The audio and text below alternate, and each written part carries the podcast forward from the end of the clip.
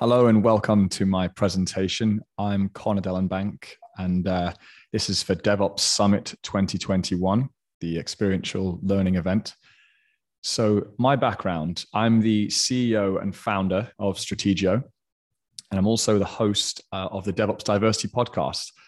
So at Strategio, we just launched in August, so we're into our third month in business. We, uh, we're a brand new company focused on improving diversity, equity, and inclusion for underserved and underrepresented groups in enterprise I T.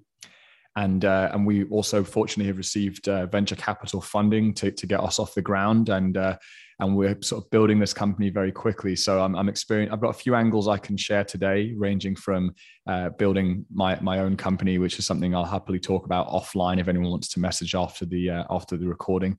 Um, and also diversity, equity, and inclusion, and uh, and DevOps uh, cloud computing. So I've been in the, the DevOps space since around twenty fifteen, when it was very early. Uh, there wasn't many companies uh, embracing this at large scale. It was being talked about by chief information officers, chief technology officers, and a lot of developers who started to adopt some of the early tools and technologies as well. Um, not just developers, systems administrators, systems engineers at the time as well. So I, uh, I used to actually be in the talent space before I went into consulting, and I, uh, I really found a, a niche area where I, I understood people and process and could look at them from a, a really bird's eye view because of the different companies I was dealing with. So going into a large bank and speaking to them about how they're trying to transform and modernize, it, it, that yes, the tools and t technology in the in the stack they were using was extremely important, but everyone had some similar problems uh, with the earlier part: culture, collaboration, and then more recently, especially after twenty twenty, when there's been Uh, so uh, a time where uh, race has come back into play, and people are, at larger scale have realized that, hey, we do need to give equity, inclusion, uh, we need to increase our, our sense of belonging in our companies, and we need to improve certain numbers that are just clearly uh, not representing the, the people of our society. So I think one of the base points before I go deeper into, into the, uh, the presentation itself is th this is not just about making people feel good. And that's one part of it, making people feel that they belong and including them. But from an actual enterprise scale, diverse teams are higher performing. Companies that have more diverse teams, ranging from leadership to the teams themselves, will make more money, more profit, more revenue. So at that baseline, it's important for all people and all companies. But I just don't think we can build good quality products or services without including everyone in society that uses those. And that ranges from everything. We're talking uh, cognitive diversity as the, the most important part, that we think in different ways, we bring new ideas to the table. Uh, but then we're talking about uh, different backgrounds, uh, income, different types of communities, uh, race, gender, uh, sexual orientation, ethnic, cultural background, uh, neurodiversity, uh, disabilities, people who've been in the, in the military. That the list of these different backgrounds is so important, and it will strengthen and, and make our teams more robust. Some other things you hear in terms of my background, you'll see that uh, I've been a speaker internationally at some of the most interesting places. I think Cuba has to be the coolest place I spoke at. I was at DevOps Days Cuba a few years ago, I think twenty seventeen, um, spoken all over the, the U S and also in Canada at various different conferences to share some of the knowledge and, and experiences I've had. Um, also writing for a number of different uh, different publications, and then outside of the, the work front, I think it's always nice to know who we're who we're talking to or listening to. to. So for, for me, I'm I'm also an athlete outside of work. I train very seriously for competitive road cycling, and I've previously been a, a boxer for for the U K as well. Um, I live down in Miami, Florida, which is where I am today doing this, and uh, I've got a lovely wife, Leslie, and a, and a pug who's probably going to bark at me at some point, but hopefully he'll be well behaved. So. We're all looking to hire people, right? We're trying to find people in the industry. Um, technology hiring right now is crazy. Let's just start with that point. So there is what some people call the Great Resignation, and there's also the, the war on talent. Um, That's true. It's very hard to find talent. And then you add in this new component, which shouldn't be new, but it is, where you have the component where it's like, okay, we also need to hire certain backgrounds while we're doing that. I'm a huge believer in it, and I'm glad that organizations are finally doing this. It's literally what my company does as well. Um, but the, the numbers are, are quite clear. We have a twenty-five, around twenty-five to twenty-eight percent representation for women in all information technology jobs. within DevOps in twenty twenty-one, in the various state of DevOps reports that have been uh, brought out, we can see that women are, list, are, are represented at sixteen percent. So around, I think, seventy-five percent uh, people who identify as male are, are represented in DevOps engineering. So it's a, a clearly um, male-dominated space. And also we have, outside of gender, we have the lack of representation for people of color. Now, I've given two examples. Obviously, there's a number of different uh, groups that this impacts, but Hispanic women and African-American women being some of the, large, the, the most underrepresented groups, um, they're one and three percent respectively. The average age for DevOps engineers being thirty-nine shows that maybe it's because people need a number of years experience to understand all things across the software development lifecycle, infrastructure, um, and all the different tools and technologies involved. But I actually don't think that's the case. And I've been successful in, in the last few years of training entry-level talent for some some company, some of the most high-performing Fortune five hundred companies, ranging from financial services to insurance companies and high-performing tech companies as well. Now, they've been able to train their train talent internally or externally. They've been able to hire them, make them feel included and that they belong. Uh, and that's some of the stuff that I would really want to share with you today, is how we can actually proactively go about increasing our talent pipeline, which adds to our directly feeds our uh, diversity, equity, and inclusion within our companies, all of which that I believe will make your organizations higher performing. And it will also uh, be a good thing for society that we're bringing more diversity into our companies. Now, it's hard, not just hard to find talent. This is the first part. So a lot of us look at the, the early stages of the hiring uh, and in, uh, work on improving diversity, equity, inclusion. We're talking about, we need to hire people from diverse backgrounds. Now, yes, companies need to do that, and that will help them. We will go into how you can do that in, a, in the next few slides. But what we also need to look at is, Women are represent. women stay in tech at thirty, thirty-eight percent of women that get a computer science degree stay in technology, as opposed to fifty-three percent with their male counterparts. So it isn't just that we can't find them, which is the first part we've mentioned. That if you're, if we look at the numbers, just to go back for a moment, of how hard it is to find diverse talent, it isn't that people don't exist. It's that they don't exist where we're looking for them. So if the market only has one percent Hispanic women represented in all information technology, how are you planning to then go out there from your company and increase your uh, diversity numbers higher than one percent?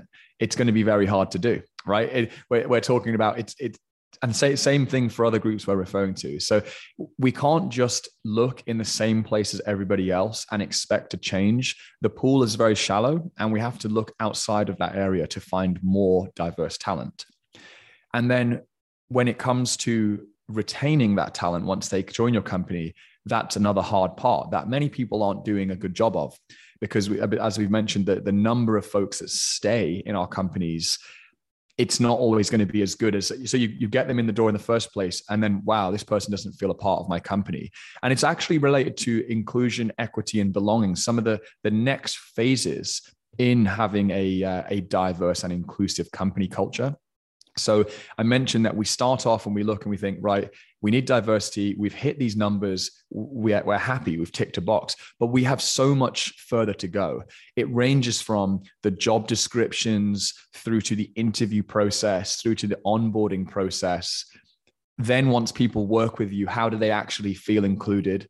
And uh, many, many people, if you actually look up some of the, the statistics and also the reasons behind this, because I'm, I'm aware to some people, it might be like, this is new, and also, or you're working on it and this fascinates you and you think, we're actually working as well and we want to try and improve. We, it, things like bro culture can directly impact this. So the, the use of certain t- technology in work, if people are saying, hey guys, I'm going to do this today, who wants to come with me? Guys, let's go to happy hour. It, it can sometimes, or very often, exclude people who are in your company that that aren't part of that group. So we actually have to try to remove certain gender specific language uh, and open up the way we communicate. And that takes some leadership, it takes learning, and it takes new, uh, bringing in new knowledge. It's not something that you can just do um, overnight and everyone perfectly understands how to include each other. This is having good conversation, and it's, it's upskilling in, in, as well as technology. It's actually upskilling our knowledge of, of why this matters in the first place. So perfect example of exactly what we were referring to. So let's look at even the uh, the, into, the the job descriptions that we're working with. If we want to attract talent from diverse backgrounds, if we want to really grow our DevOps teams or our technology teams as a whole, we have to look at how we're how we're branding ourselves. I will go into employer branding in some detail in another slide later on. But right now, a perfect example is this. I, obviously, I'm, I'm joking to the extent I say the whole the whole quote, but there's many of these words are used in job descriptions. I'm going to assume even from companies that are listening today, um, things like um, rockstar, ninja, um, talking about too many years experience for an entry level role. This is Uh, this is winding people up right now. If you go on LinkedIn and scroll for a, a, an hour or so, you're going to find a number of different posts um, that show you that people are getting offended by you saying entry level role, but then asking for even two years experience. One year entry level means no experience. It's the, it's the first job that that person has taken. Um, and if you want to have someone with more experience, then you have to look to pay for that person and also make sure that there's a, a good package for them. A simple example here of, of exclusive um, wording in a job description is English as a first language. Could we say uh, must be fluent in English? So English could be your third or fourth language. It does not mean that you can't, you're not fluent in that language. So you're instantly making someone feel like, wow, they don't understand me or my culture. Uh, they don't understand where I'm from. And uh, this is actually something. So if, if any of you have to take the time to listen to my DevOps Diversity podcast, we host um, chief information officers, senior vice presidents from some of the largest companies in the world. And uh, we have these exact discussions about how it makes people feel. And if you can't bring your full self to work and be part of an organization where you feel that your passions matter and that your opinions matter, you will become disengaged. So when we're talking about not just finding people, not just bringing them into our companies, we're also looking at how do we actually get performance and make people feel a part of that team and give and engage with that as well.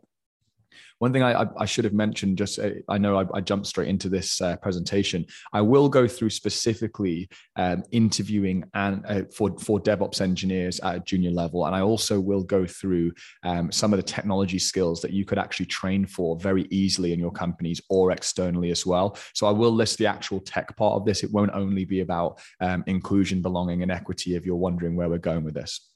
So um, inclusive hiring, making sh- it really begins with intentionality. So from the beginning, you have to constantly be looking at ways to include and not exclude people. This is a proactive exercise that isn't just done once. It's not that you clean up your job descriptions and everything is okay.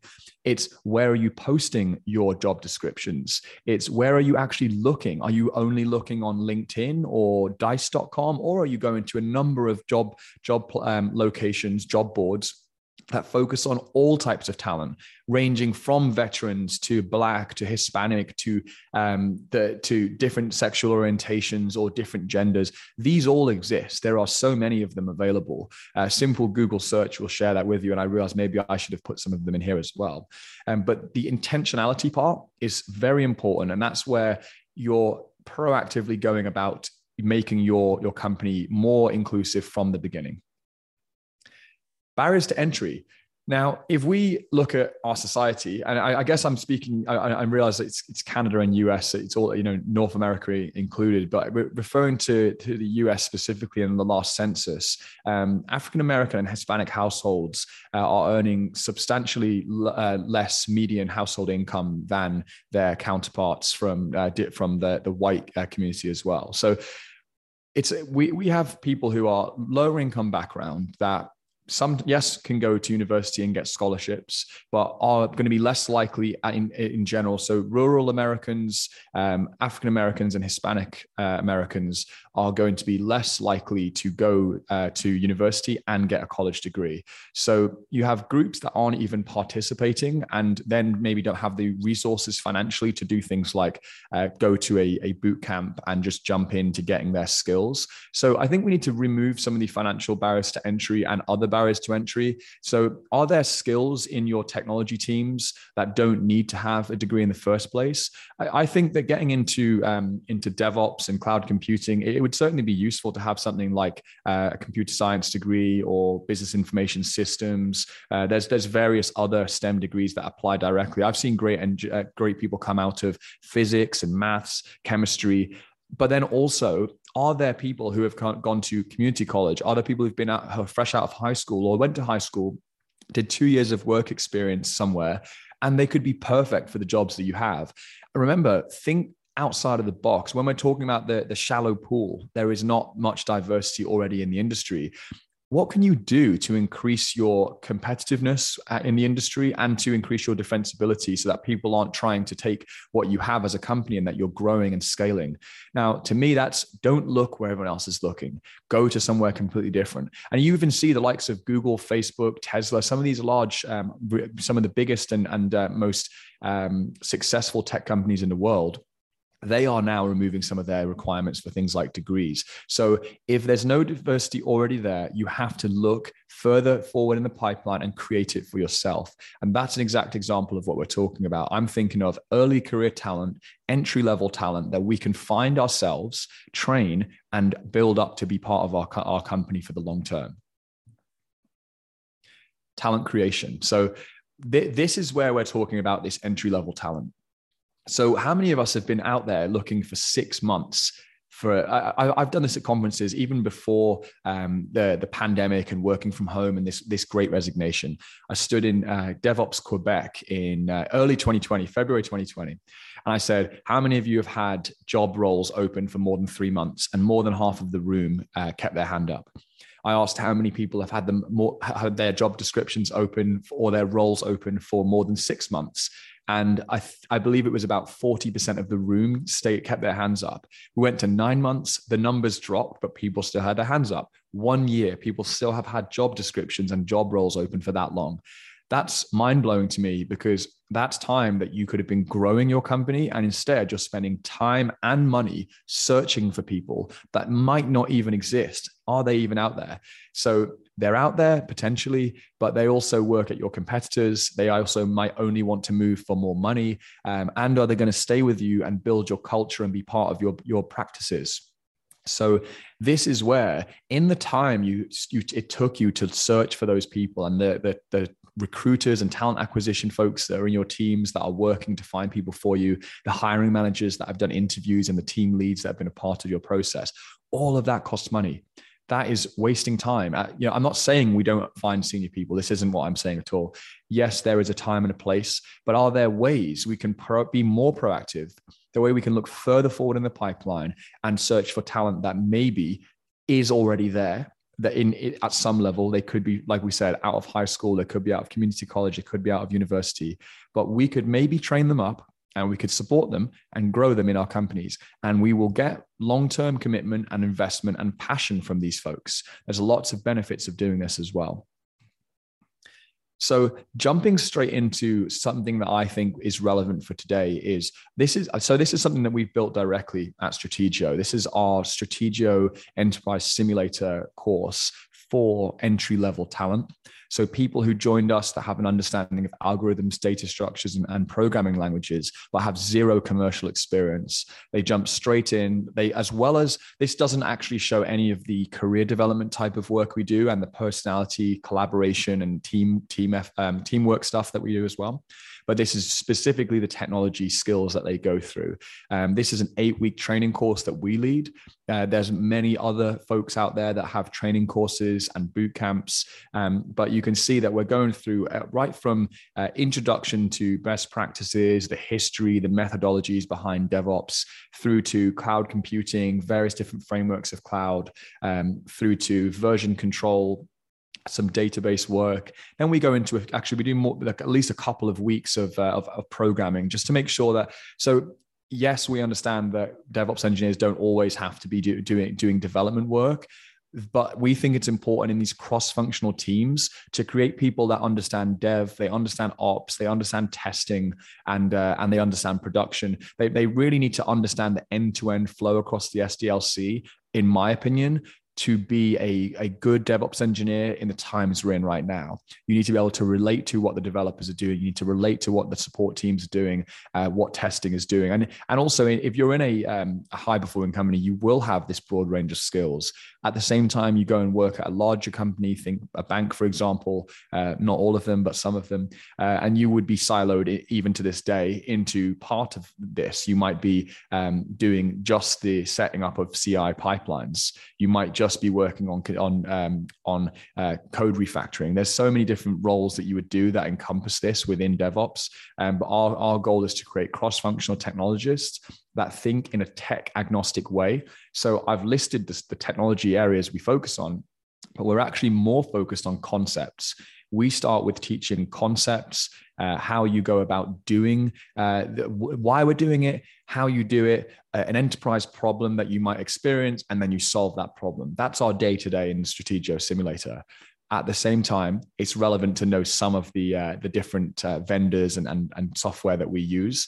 I, I'm a believer that we can train on A W S, we can also train on Google Cloud, or we could train on Azure, and same goes for a number of the others there. So uh, this isn't based on specific favoritism. It, it's just based on popularity at the moment in the industry, and this shifts and changes over time consistently.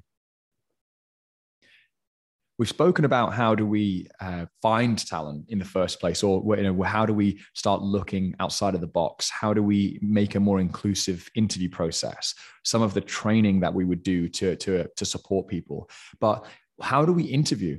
How do we make sure that our interview process actually works, that we make people from diverse backgrounds feel included when they join our company or before they join our company? Remember, a bad interview process will end up on Glassdoor.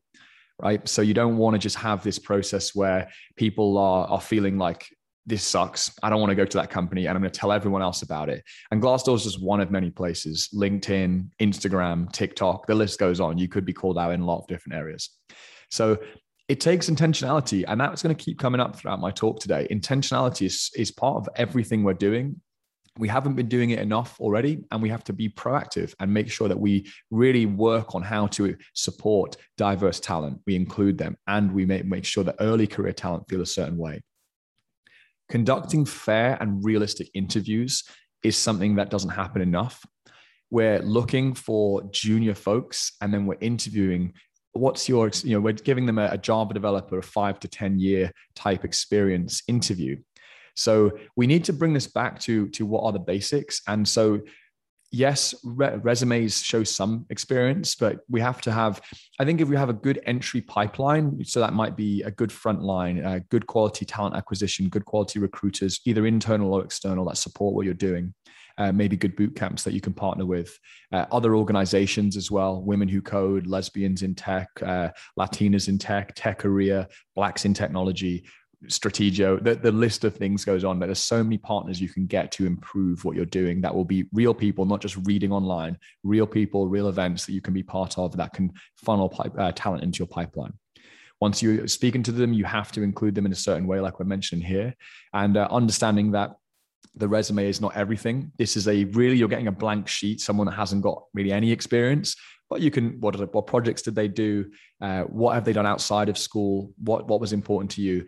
Beware, you, you'll have heard the stories about um, you know certain uh, certain badly set up recruiting software that dis, that excluded uh, women because they played water polo or women's lacrosse or part of a women's networking group. So really check how you're going about this. If you are using um, intelligent software, make sure it's actually doing it the right way and that you are getting a really diverse group of uh, applicants coming through.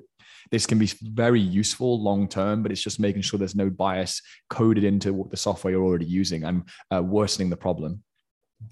So we look for logic, problem solving, uh, collaboration, personality. I want to know that someone's going to be be an awesome part of this team, and and uh, they're going to be uh, ex- they're going to bring something totally new and different. So look for that diversity in an exciting way. What can they bring that it doesn't is nothing like what you've had before? What skills can they bring that that no one else has in that team? And ideas, cognitive diversity.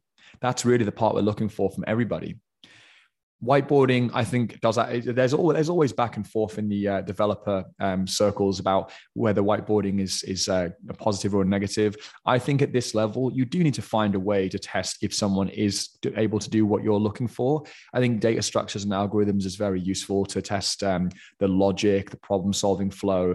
Um, and then you want to just make sure it's collaborative. There's a lot of clarity from the person you're interviewing.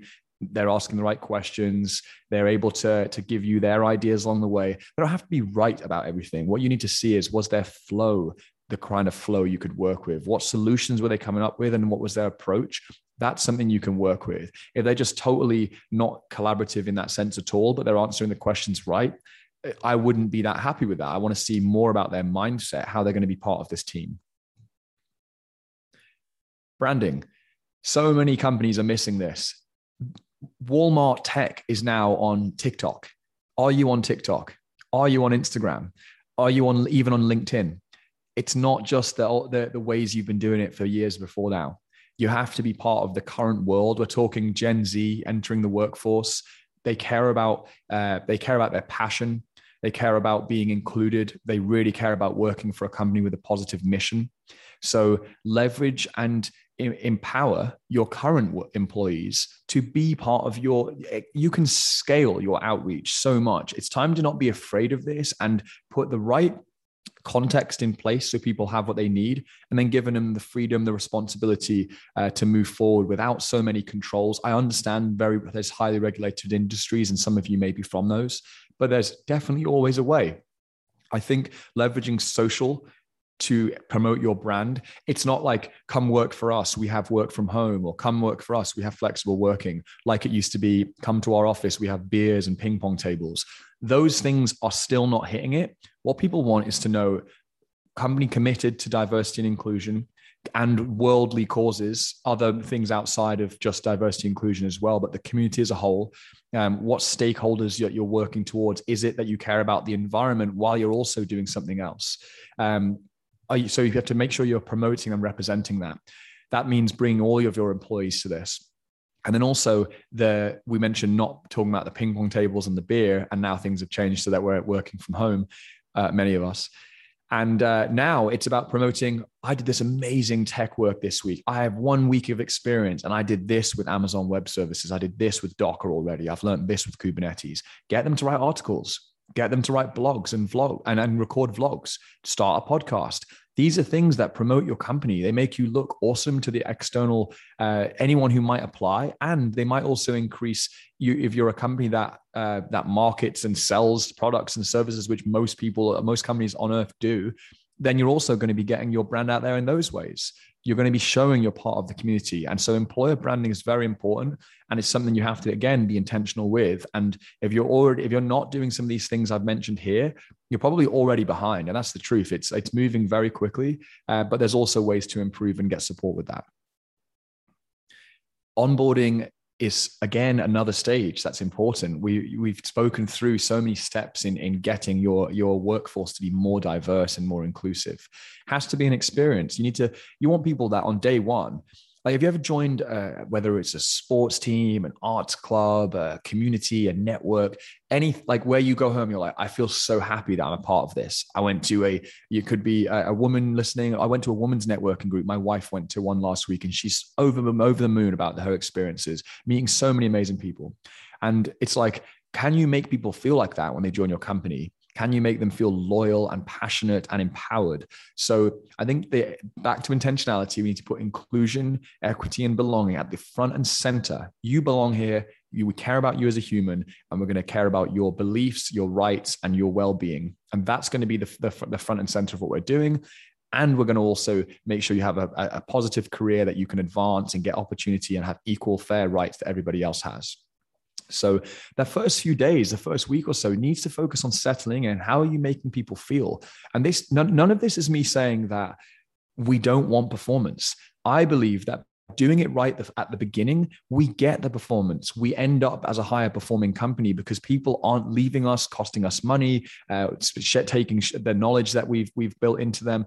This is all going to help us long term. So spend the time and energy at the beginning, make people feel included straight away, and then long term they will give you what you need, or medium term even. Assign mentors at the beginning, mentors, sponsors, people that can be part of this. Include the current team members. If you're not including the current team members, retention will start to drop. You can't only care about new customers and new employees. You have to care about people that have been with you for the long term. That will empower them and encourage them to also grow in the company. So it's a, it's a win-win on both ends, and it scales your time. Mentors and sponsorship. We need a combination of people that um, are close enough to guide and support. So, for example, having someone that has one to two years experience mentoring someone new is a great idea. But then also a sponsor. Sponsors have the authority and the power to make decisions and actually influence, and mentors have the guidance and knowledge to share. So there's a difference between the two, and I think they're both very relevant and important. And I think if we're hiring diverse and inclusive and, and trying to build a, an inclusive company, we need to make sure we're doing this with everyone that comes in the door. Some of the benefits that I, I, I've seen personally, I, I'm working with Fortune five hundred companies, that this that directly by hiring early career talent can and will increase your diversity, equity, and inclusion. You will see that you'll be able to hire more technology talent, and you'll be able to do this in a more scalable way, a continuous pipeline of talent. You'll be able to see, okay, in advance, we're going to hire this many people. We're going to have this company, maybe a partner that trains them, uh, that takes care of that part, or we figure out a way to do that ourselves and mentor and upskill. Uh, and then we're, we're making sure that we grow our teams and having long-term uh, people retained and engaged in our company. Just to briefly share, this is Strategio in terms of uh, one of the one of the options you have. This is my company, and, and what we do is we train, uh, we hire diverse STEM talent directly out of uh, universities and uh, and education, and then we upskill them. We we pay them to train, so we remove the financial barrier to entry. Five thousand dollars per person is what we offer, and then we also pay relocation for anyone that needs it. And when you run through that eight-week training course I shared, we do DevOps, uh, site reliability engineering, software engineering, data science, and cybersecurity. And then we offer folks on a, on a one to two-year contract to hire placement. So there are partners out there. We are one of them. And I'd ha- you know hit me up on LinkedIn or, or wherever you need to. I, my email's at the next slide as well. But we can help you directly um, with finding and including and retaining diverse STEM talent, specifically for the DevOps area. So really appreciate everyone who's listened today. Uh, do feel free to reach out. I didn't include my LinkedIn there, but just type my name in and you can uh, connect with me. It's probably one of the best places. Always happy to connect and chat, and uh, look forward to hearing other folks with their uh, their talks and, uh, and, and conferences throughout the rest of this. Thank you.